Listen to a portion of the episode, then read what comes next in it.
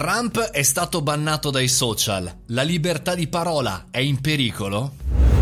Buongiorno e bentornati al caffettino, sono Mario Moroni e bentornati davanti alla macchinetta del caffè virtuale. Oggi parliamo di un argomento molto importante che ha come punto la libertà di parola. Sì, perché il presidente ancora in carica Trump, Donald Trump, è stato bannato dai social, non solo su Facebook e su Twitter, ma anche da Discord, Reddit, Snapchat, YouTube, insomma da tutti i social eh, network privati che noi eh, conosciamo. Tra l'altro si è anche lanciato in un altro social, ma è stato chiuso, adesso ne parliamo, a confermare il fatto di quanto questo momento è storico, lo stesso social Parler che era stato scelto da Trump ma anche da Salvini per entrare e parlare e dire qualsiasi cosa, fake news, teorie del complotto, eccetera, eccetera.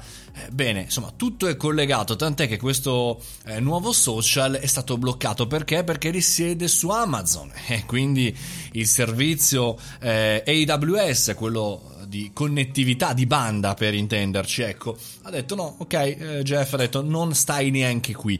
Insomma, tutto tutto collegato. Allora, partiamo da questa premessa, social network privati, spazi privati, aziende private possono cancellare chi vogliono, quindi eh, ti colleghi, non mi stai simpatico, ti do il ban, eh, vai contro le mie policy, ti cancello, insomma, possono fare quello che vogliono. Però attenzione, bloccare adesso a gennaio gennaio 2021, quando in tutti questi mesi e negli ultimi, credo, boh, 6 o 7 anni, il buon Donald Trump, ma possiamo andare indietro con qualsiasi personaggio, ha fatto quello che voleva, beh, lasciatemelo dire, cari amici dei social, bloccare adesso è proprio ipocrita.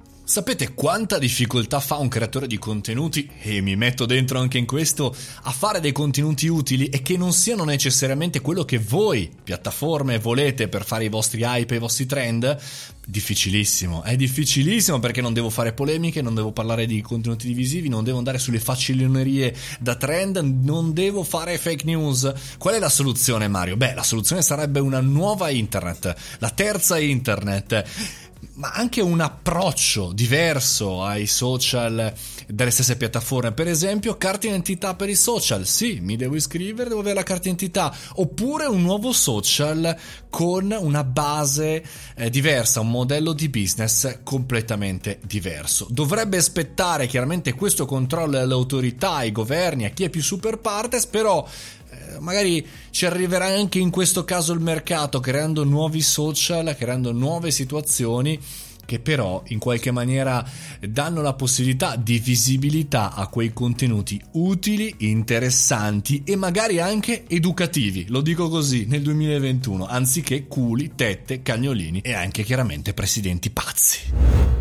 E con questo concludiamo anche il caffettino di oggi. Noi ci sentiamo domani, sempre qui alle 7.30, sempre qui al caffettino, il vostro podcast forse preferito. Condividetelo, date un po' di visibilità appunto in questi trend degli algoritmi, va? Fate i bravi, a domani!